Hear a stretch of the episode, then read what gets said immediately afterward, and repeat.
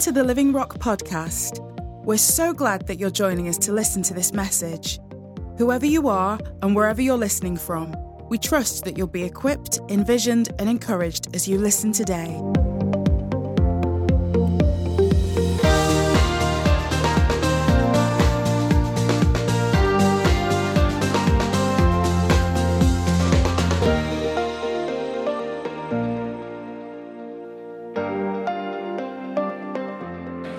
So I don't have any Hebrew or Greek or incredibly detailed and precise ways of extracting pieces of scripture for you today, but I do believe I have this. I have an encouragement from God to help us focus on fulfilling our potential. Does that sound okay? Very good. So this is what I'm going to talk about. What are you wearing? Now, I was, I was literally going to come in a full suit today because I absolutely love wearing suits, but Nicole, forever sensible, said it's hot, it's over the top, and it's actually not the point of what you're talking about, so I didn't. But I absolutely love wearing suits. I especially love wearing ties. I often try and make my tie color match my socks. I just, I find a, a peace and a motivation in when I dress like that, it's the only way I can work. I do not do casual dress down Fridays. Um, I said to a member of staff that I hired this week that I don't believe in them, and I realized that was probably a little strong. So I said, You are more than free to dress however you like on a Friday. So, with this in mind, last year I got a, a new job, one that caused me to travel. Um, my good friends tease me about that a lot. Um, and we sat in our lounge on a beautiful sunny Sunday afternoon, and my wife, who is not to blame for this, but well, let's see how it goes. The, she, she said to me, You know what, you're flying on a Sunday, you're meeting your new team, how about you check a bag in? So I think you can probably see where this is going. So I thought, you know what, yeah, I'm going to travel in comfy clothes. Bright orange trainers, white tennis socks, stripy shorts, and a jumper. What could possibly go wrong? Flash forwards to 2 a.m. I am in the sink of my hotel room after being horrendously delayed, washing my pants in the sink because my bag, instead of making it to Barcelona from Luton Airport, has decided to make its way to Africa. Nicole is not to blame. So I wake up. None of the shops are open in Spain before like 10 a.m., so I can't go and buy anything. So I've accepted my, I've accepted my fate. I'm going to have to meet an entire new team who have never met me before, dressed as a tourist. Miguel, our company taxi driver, drives straight past me 100 feet down the road, claiming I was one of those said tourists. I mean, Miguel had known me for about three years at this point, and from sight knew who, exactly who I was. One of the IT managers thought we'd hired like a really relaxed intern. and there was something, and I couldn't have planned a worse way of me starting a new job with a new role, with a new team who knew nothing about me. So I walked into this room and I just thought, Lord, you're going to have to do something here. They did not care. they found someone who probably didn't take themselves too seriously. And I think it actually got us off on a really good stead. And I think God probably taught me something that day about appearances. So you could argue that this has been a year in the development about what I wanted to talk about today. The, I often battle with what others think about me and how others see me far more than I should about my boss, my wife, my friends, people on the street. And I should probably focus a lot more about what God thinks of me. And I think that's really what I want to get into today. It's where does our validation come from? Whose voice are we listening to when there's so many lies being told to us every single day about what we are, who we are, what we should look like? Are we consumed with the natural circumstances that sit around us, our natural clothes? Or are we focused on the spiritual clothes that we've been so readily given wonderful access to. The, I didn't know about this. I, could, I, I knew the concept, but I didn't know it had a name, and there is something called wardrobe fatigue. It's that feeling where you pull back your wardrobe or open your wardrobe and you see nothing in there that you would like to wear. And this is, this is serious, apparently. And there's, there's I, have got a quote from what, what I, have no idea who he is, but he seems to be some sort of expert on, the, um, on this phenomenon. Um, and he says this Getting ready can be brought to a grinding halt when you realize that everything in your wardrobe looks tatty and old. Your clothes are an expression of yourself. The way you dress is usually linked to the way you feel, and there is nothing worse than your worn clothes contradicting the confident persona that you want to show to the world, says Shakil Ahmad, brand manager of Personal Touch. No idea. The way your clothes looks tend to change over time. The colours fade, the shape changes, and the size might feel a little bit snugger than before. And this has nothing to do with the chocolate you ate at lunch. Well, I would like to thank Shakil for his input into this preach this morning. That was obviously very helpful. But this is exactly what I want to talk about today. So much of how the world views us is how what we're wearing, what has in front of us. So much of how we view ourselves is about the natural circumstances around us, what our natural abilities get us into. And I would really like to spend some time talking about, firstly, what the Bible says, the spiritual clothes rack that we have access to. And secondly, taking a whistle stop fashion tour around the story of Joseph. And you would be amazed at the amount of clothes in that story. It's not just the Technicolor dream coat. so, firstly, what does the Bible say to us? It talks about the armor of God, which is awesome. So, we're going to turn there. It's Ephesians 6, if you could turn with me.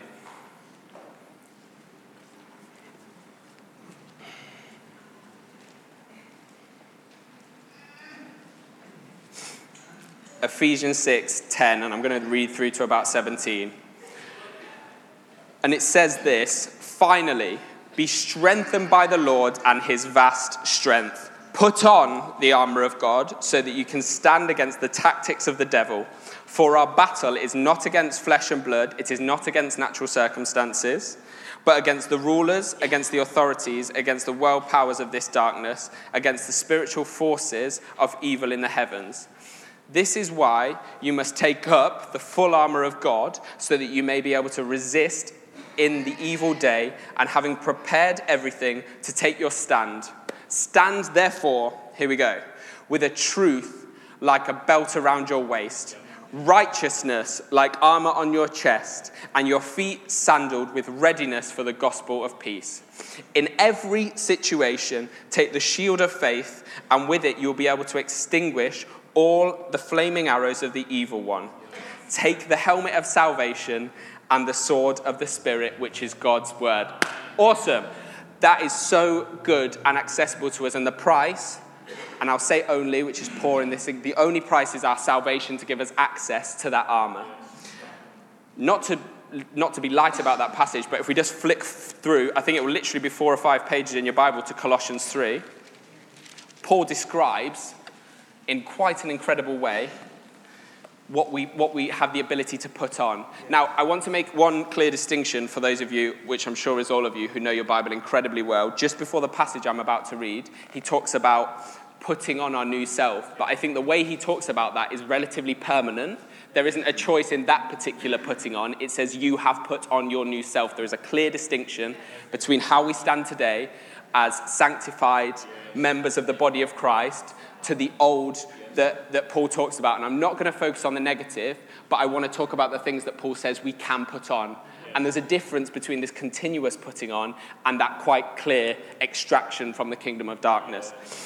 So, starting from Colossians 3, verse 12, it says this Therefore, God's chosen ones, holy and loved, put on heartfelt compassion kindness, humility, gentleness, patience, accepting one another and forgiving one another if anyone has a complaint against another. Just as the Lord has forgiven you, so you must also forgive. Above all, put on love, the perfect bond of unity, and let the peace of the Messiah, to which you were also called in one body, control your hearts. Be thankful. Let the message about the Messiah dwell richly among you, teaching and admonishing one another in all wisdom, and singing psalms, hymns, and spiritual songs with gratitude in your hearts to God. And whatever you do, in word and deed, do everything in the name of the Lord Jesus, giving thanks to God the Father through him. awesome, two amazing passages about an incredible rack of clothes that we have access to. And I just want to talk about three points about these things. Firstly, as I mentioned, we have a choice to put them on every single day, and some days it will feel like a choice. Because there's some days you don't want to get up and put on humility. There's some days you don't want to get up and put on gentleness and patience and kindness, and most of all, love. There's days when we don't feel like that, but let me tell you, when you have access to clothes like this, they are clean, they're fresh, they're never out of fashion, they don't need to be ironed, you can take them off the rack every single day. You have access to the most incredibly expensive clothes rack for free. Not for free, but you know what I mean.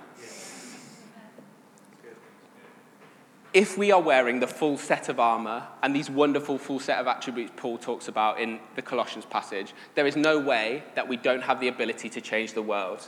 They are quite simply incredible. Any natural weakness you believe you have is cancelled out by everything God can give to you, and there is no qualification.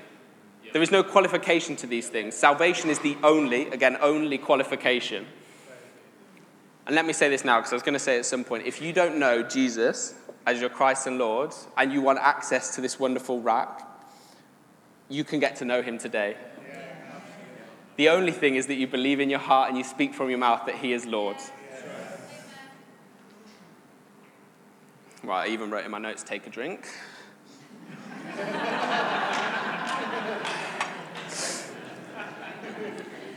Very good. So, as I said, um, Joseph's story for me is absolutely incredible. He is one of the people in the Bible that I just think, I think you're my favorite. I think I want to be like you the most. And between him and Daniel, it's quite close. Um, I really, really love them. And one of the reasons I love both Joseph and Daniel is they are in this world, but never of this world. And they're incredibly consistent in that. Just as a bit of a spoiler alert, the Joseph I believe his purpose was, was twofold. It was to save the known world from famine, and secondly, it was to provide the foundations for Israel. These were the two things that he did. So we're not talking about a person's life that was not important. This is absolutely key. And if we think about what is on the line in this story, I think it sheds it in a light that's, that's very different to what we'd see if we read it without understanding the magnitude of what was happening. So we join Joseph, 17 year old Joseph, tending the fields with his brothers. And um, the first, almost the first thing the Bible says about Joseph is that he basically told tales about his older brothers. so before we even start, Joseph's older brothers, of which he has 11, do not really like him at this point. So then we'll read a bit of scripture. You don't need to turn there, but it's, it's in Genesis. And it says this Now Israel loved Joseph more than his other sons because Joseph was a, was a son born to him in his old age, and he made him a robe of many colors. When his brothers saw that their father loved him more than all his brothers, they hated him and could not bring themselves to speak peaceably to him. I mean, this has not started well, really. Now, the coat that he was given was a gift from his earthly father. It was a, a, an amazing gift. It would have shone out. But this start of this story is actually about two gifts from two fathers.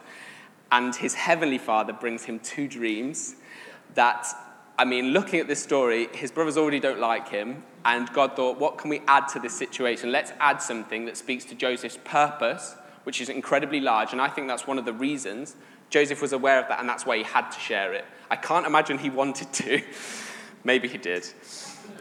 The, and then it said, Then Joseph had a dream, and when he told it to his brothers, they hated him even more. He said to them, Listen to this dream I had. There we were, binding sheaves of grain in the field. Suddenly my sheaf stood up, and your sheaves gathered round and bowed to my sheaf. Are you really going to reign over us? His brothers asked him. Are you really going to rule us? So they hated him even more. I mean, there's no punches pulled here. They really did not like him at this point. Then he had another dream. Look, I had another dream, and this time the sun, the moon, and 11 stars were bowing down to me. And at this point, he's involved his father and his mother, and it's just, it's, it's getting to a point where people are thinking, whoa, Joseph. And, his and it says this He told his father and brothers, but his father rebuked him. What kind of dream is this that you've had? Are your mother and brothers and I going to come to bow down to the ground before you? His brothers were jealous of him, but his father kept the matter in mind. Now, what we know is they did come to bow to him at the end. This was dreams of purpose. They were dreams from God that were given to Joseph about what he was supposed to be doing, the path he was on. And I believe Joseph was aware of that at the time, which is why he shared them in the manner that he did.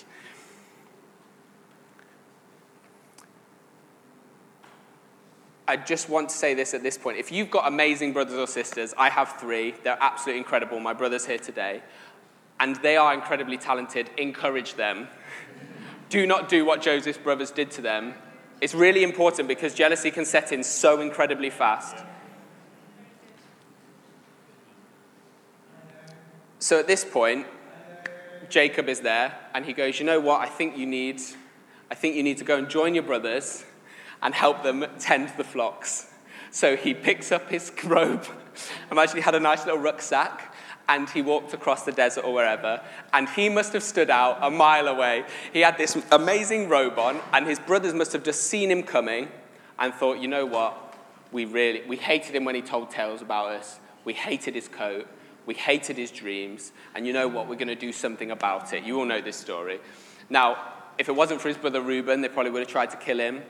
And his brother Judah decided that actually, let's try and extract some real value out of this situation. Let's get some money for him. So they, they tore him of his robe, and we find Joseph in outfit number two at the bottom of a pit, probably bloody and bruised, and thinking, Lord, you gave me amazing gifts of these dreams. I feel we have a great purpose together, and you're now, I'm here. What has actually happened? And then to make things worse, they sell him on to the Midianite traders and he's just bobbling along. And you can imagine at this point, there's WhatsApp messages to the life group, like, please pray because I am in a terrible situation. Now, I know I make light of that, but don't ever stop asking your life group to pray. It's really important. so we see him, and he's torn his clothes. He's probably bloody and bruised, and he's just praying out, Lord, you've got to save me because I thought we were on a journey together and it stopped before it started. And I think I'll speak to you guys, but it counts for everyone. The if you have a dream from God, never let it go. Very quickly, things might try and get in the way of it. The Bible tells us that it's when and not if the word inside us will be challenged. Never let go of the dreams that God has given you, especially so early when they're so fresh and so powerful. Write them down, pray about them, believe them, keep going. So at this point, we've already seen two wonderful outfits. And luckily enough, God spends very little time in the negative aspects of Joseph's life in these passages. If you actually look verse for verse, there's a very small amount of time spent when Joseph's on his lows. So, very quickly, then, we find ourselves in quite a good situation. So, I'm going to read from Genesis 39. You can turn there if you want to, but I'm going to read it out. Everything I'm reading today is in the Holman, unless I say so, but I don't think there's anything else. So Genesis 39 1 says this Now Joseph had been taken to Egypt. An Egyptian named Potiphar, an officer of Pharaoh and the captain of the guard, bought him from the Ishmaelites who had brought him there. The Lord was with Joseph, and he became a successful man, serving in the household of his Egyptian master. When his master saw that the Lord was with him, and the Lord made everything he did successful, Joseph found favor in his master's sight and became his personal attendant. Potiphar also put him in charge of his household and placed all that he owned under his authority. From the time that he put him in charge of the household and all that he owned, the Lord blessed the Egyptian's house because of Joseph. The Lord's blessing was on all that he owned in his house and in his fields. He left all that he owned under Joseph's authority. He did not concern himself with anything except the food he ate. Wow, what a turnaround. We've gone from a pit a slave traders. And at this point, he's saying, Lord, please save me. They've got WhatsApp messages flying everywhere. And now we've got Joseph stood at church going, You know what? I was in a pit, I was on a slave train, and now I'm here. And just to put it into context, a household in this case is effectively a business. There would have been probably tens of people that Joseph was managing. There would have been all sorts. There would have been kitchens, there would have been servants, there would have been cleaning. I don't know if there was a pool, maybe there was a pool. But the point is this Joseph went from nothing to managing effectively a business, a COO of a business, let's say, in nothing, no time at all. And the only thing I can see, the, dis- the, the distinguishing factor was this When the master saw that the Lord was with him and that the Lord made everything he did successful, Joseph found favor in his master's sight. I love the lack of Joseph in this little passage. It's not the Lord gifted Joseph and Potiphar noticed Joseph. It's Potiphar had an awareness that the Lord was blessing Joseph. That's amazing. For me, this speaks of Joseph's character, and I think we can infer something that happens now because of what we hear about Joseph later. And I think he was a super consistent guy, grateful and outspoken about where the source of his success came from. I believe that there was crops happening, and Joseph would say, Thank you, Lord, for that yield. And Potiphar would hear him, and Potiphar would connect the fact that Joseph's success came squarely from the Lord. And this is a really important point because I think we can very, if we start to think about our natural clothes, does wearing a shirt and tie to work make us feel like we're successful? Let's remember where our success really comes from. Obviously, we find ourselves outfit number three. I'm sure Potiphar's glad rags were quite nice. I'm sure he had a very good outfit. And at this point, you would not blame Joseph in thinking that his life was back on track, he was moving forward in God's purposes, and he was in a pretty important place. And I think for a lot of us, we can find ourselves in this position here, where life's going well, we've made ourselves to a point, it feels like we're on God's track, and actually we're saying, great. The problem is, it's when the word is tested, and it's always when. Um, and it says this, and I'm going to paraphrase uh, the Bible at this point, always dangerous, but I think I've done it in a good way. Sexy, successful Joseph caught the eye of Potiphar's wife, and she tried to seduce him. Not once, but multiple times. And on one final and fateful moment, she has his robe in her hand. And that robe spoke to every single aspect of Joseph's natural life. It was his job, it was his food, it was his shelter, it was probably some of his self worth, it was his master's trust. Everything that Potiphar's wife had in her hand was the entirety of Joseph's life. And at that point, he had a decision to make. Do I do something that will allow me to potentially keep my job, but drop my standards, or do I run? And we all know at this point that Joseph bolts. I think a lot of us have been through situations in our life where we feel like we got that decision wrong. And I think it's important that we say that we serve an incredibly graceful God. An incredibly graceful God that knows and understands us so deeply that He'll give us a route to fulfill our potential. However, that certainly isn't the primary route that we want to go on to. And don't ever think if you feel like you've made a mistake and there's a reason we're talking about Joseph today and not David or Moses. Or I, I, really thought it was important to talk about Joseph. But if you feel like you've made a mistake, it doesn't discount you from anything.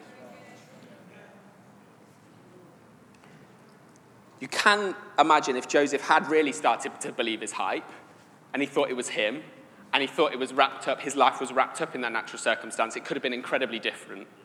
And remember what we're talking about, what's on the line here? We're talking about the foundation of Israel. We're talking about the known world, known world eating. The stakes are relatively high. So, out of all of this, Joseph quite quickly finds himself in a low. He's back in prison. He is in the king's prison, though, which I think is interesting. That I think even when the world tries to knock us slightly, God still finds a way to get us to the right place, and certainly not the wrong place. And obviously, we find ourselves in outfit number four, some lovely prison clothes. Um, you can just view them however you want bright orange, like the Americans, like swag bag style black and white stripes. Um, but then something quite amazing happens, and it says this Genesis 39. You can keep flicking through the story with me if you want to. Genesis 39, 21 to 23.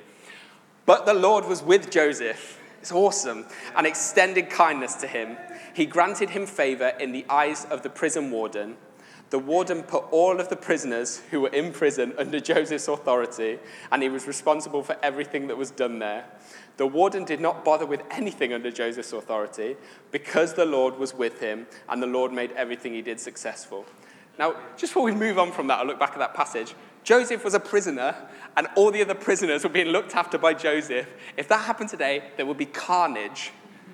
Prison Break would be a very different show if Michael, whatever his name, was in charge of the other prisoners. This is unbelievable. For me, this speaks of, of a miracle more than a lot of other things because this just doesn't happen.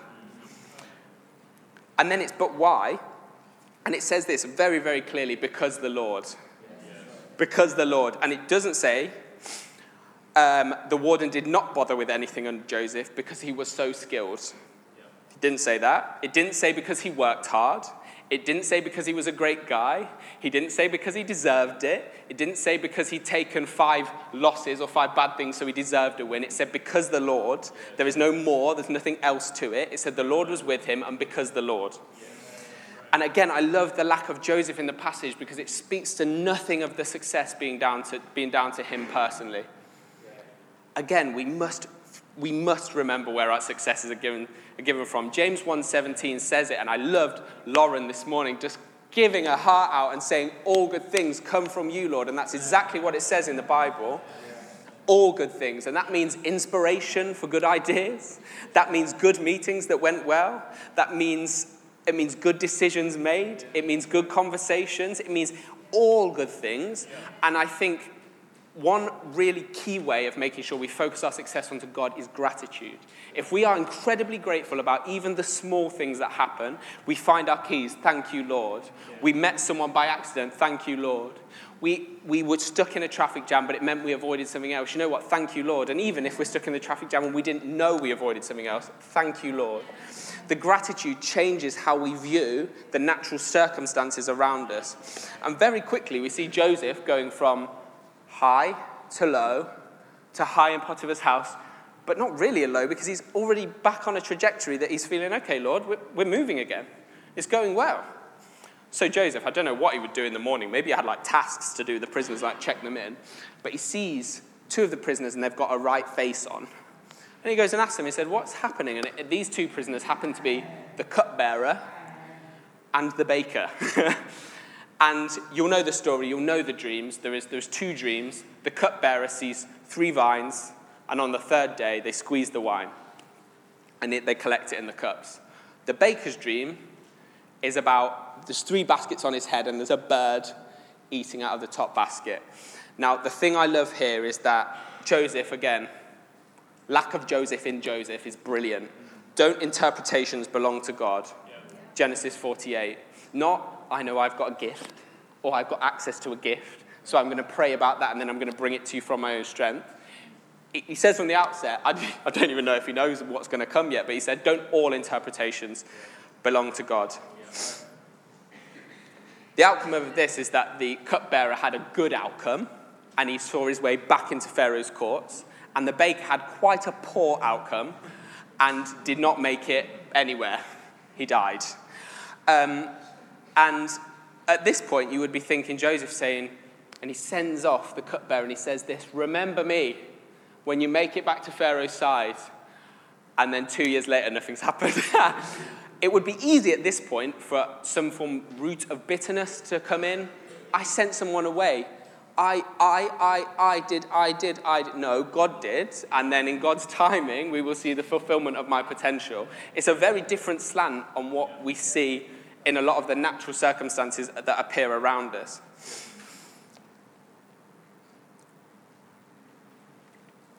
We then see Joseph's final outfits. It's like a nice little one two that happened. It's almost like he's in a fashion show. Because two years later, Pharaoh does have a dream. And it's at this point we really start to get to the sharp end of this story. Pharaoh has a dream and he's asking all sorts of people, the magicians, the other people, and they cannot give him anything that touches the sides. So at this point, the cupbearer decides to remember oh, I know someone that can deal with dreams. So we've had a two year delay. He gets dragged out of his prison management job and he gets pushed in front of some makeup servants who start shaving him and giving him some new clothes. And at this point, you'd be right in feeling like, oh, actually, Lord, are we nearly there? Like, we're so close to the ultimate, like, ah. And, and two years and all of that combined, and he stands in front of the most powerful man in the entire known world, the Pharaoh. And the Pharaoh says to him, Can you interpret my dream for me? And at this point, you might be thinking, Joseph, would crumble and actually say, you know what, yes, and like sort of cash in those good God investments he's made the whole way through. But he's incredibly consistent yet again. And he says, Genesis 41 16, he says this to, to Pharaoh I am not able to. Taking himself out of the equation yet again.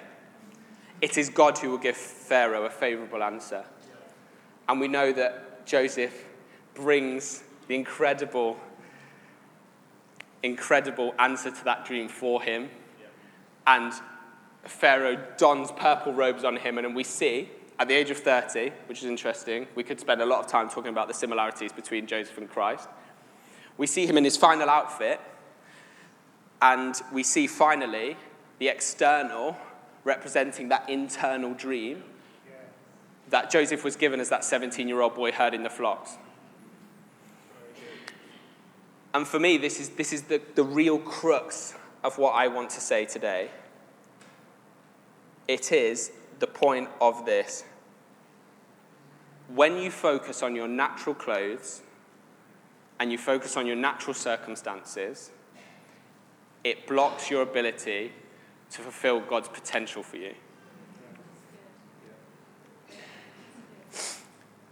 There's there is always room for God to speak to us in subtlety, and I believe that is right at times where we allow things to wash over us during preaches. Um, but there's two clear things, or three clear things, I really want God wants me to say out loud. So this might be a bit on the nose, but I want to make sure that I'm giving to you what I believe God has given to me. And I think that there's some people in here that certain parts of Joseph's story, whether you realize it or not, is chiming exactly with your circumstances today. Firstly, I think there are people in a pit that are looking at where they are, they're looking at their torn clothes, and they're thinking, Lord, we're on such a good start. And they cannot see anything past their natural circumstances.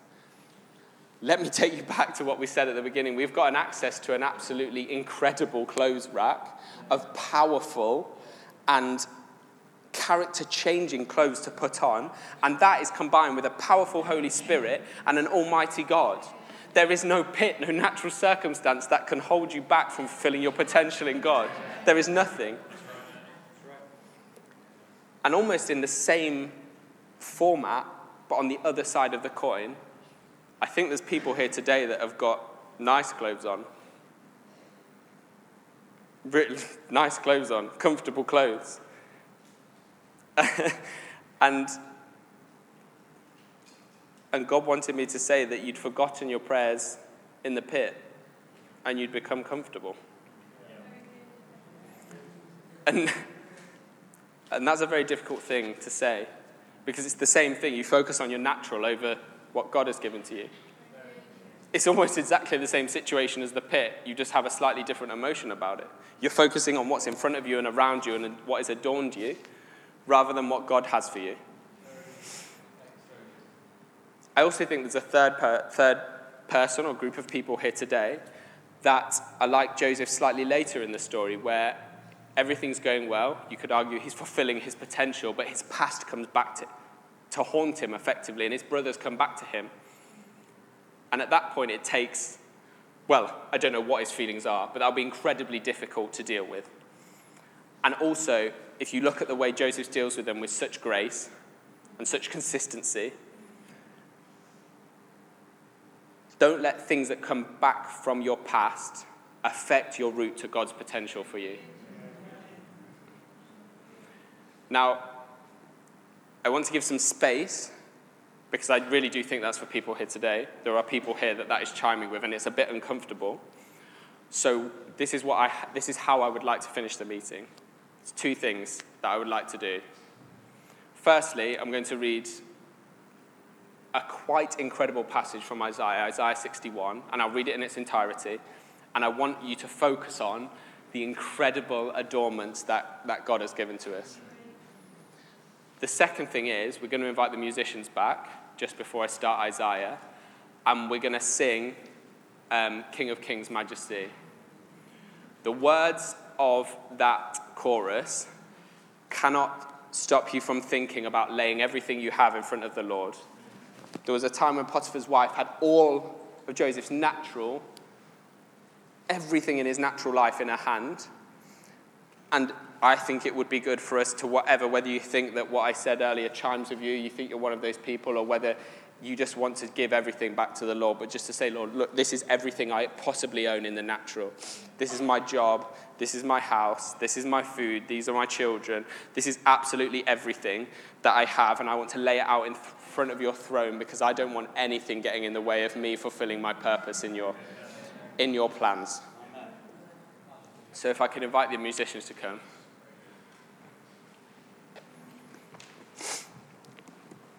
And I think it would be very good if we could just close our eyes and I will read Isaiah 61 to us all. And I think just to visualize what, what is said here, it's, inc- it's incredibly beautiful and incredibly powerful.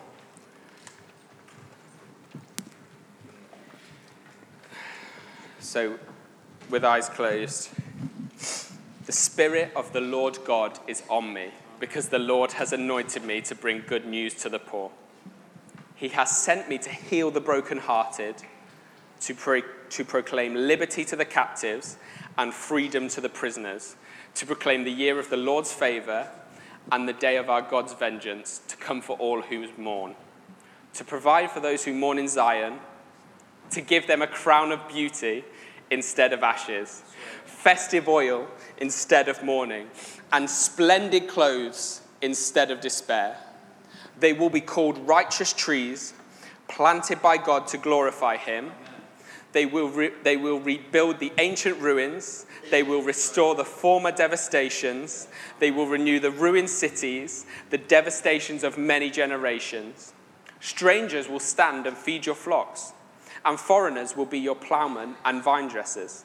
But you will be called the Lord's priests. They will speak of you as ministers of our God. You will eat the wealth of the nations, and you will boast in their riches because your shame was double and they cried out, Disgrace is their portion. Therefore, they will possess double in their land, and eternal joy will be theirs. For I, Yahweh, love justice. I hate robbery and injustice. I will faithfully reward them and make an everlasting covenant with them. Their descendants will be known among the nations, and their posterity among the peoples. All who see them will recognize that they are a people the Lord has blessed. I greatly rejoice in the Lord. I exult in my God, for he has clothed me with the garments of salvation and wrapped me in a robe of righteousness, as a groom wears a turban and a bride adorns herself with her jewels. For as the earth produces its growth, and as a garden enables what is sown to spring up, so the Lord God will cause righteousness and praise to spring up before all the Thanks for joining us today. There's so much going on at Living Rock Church, and we'd love for you to be involved. Search for us online and get information about upcoming events and more great teaching. Visit www.livingrock.church or search for us on Facebook, Twitter, and Instagram.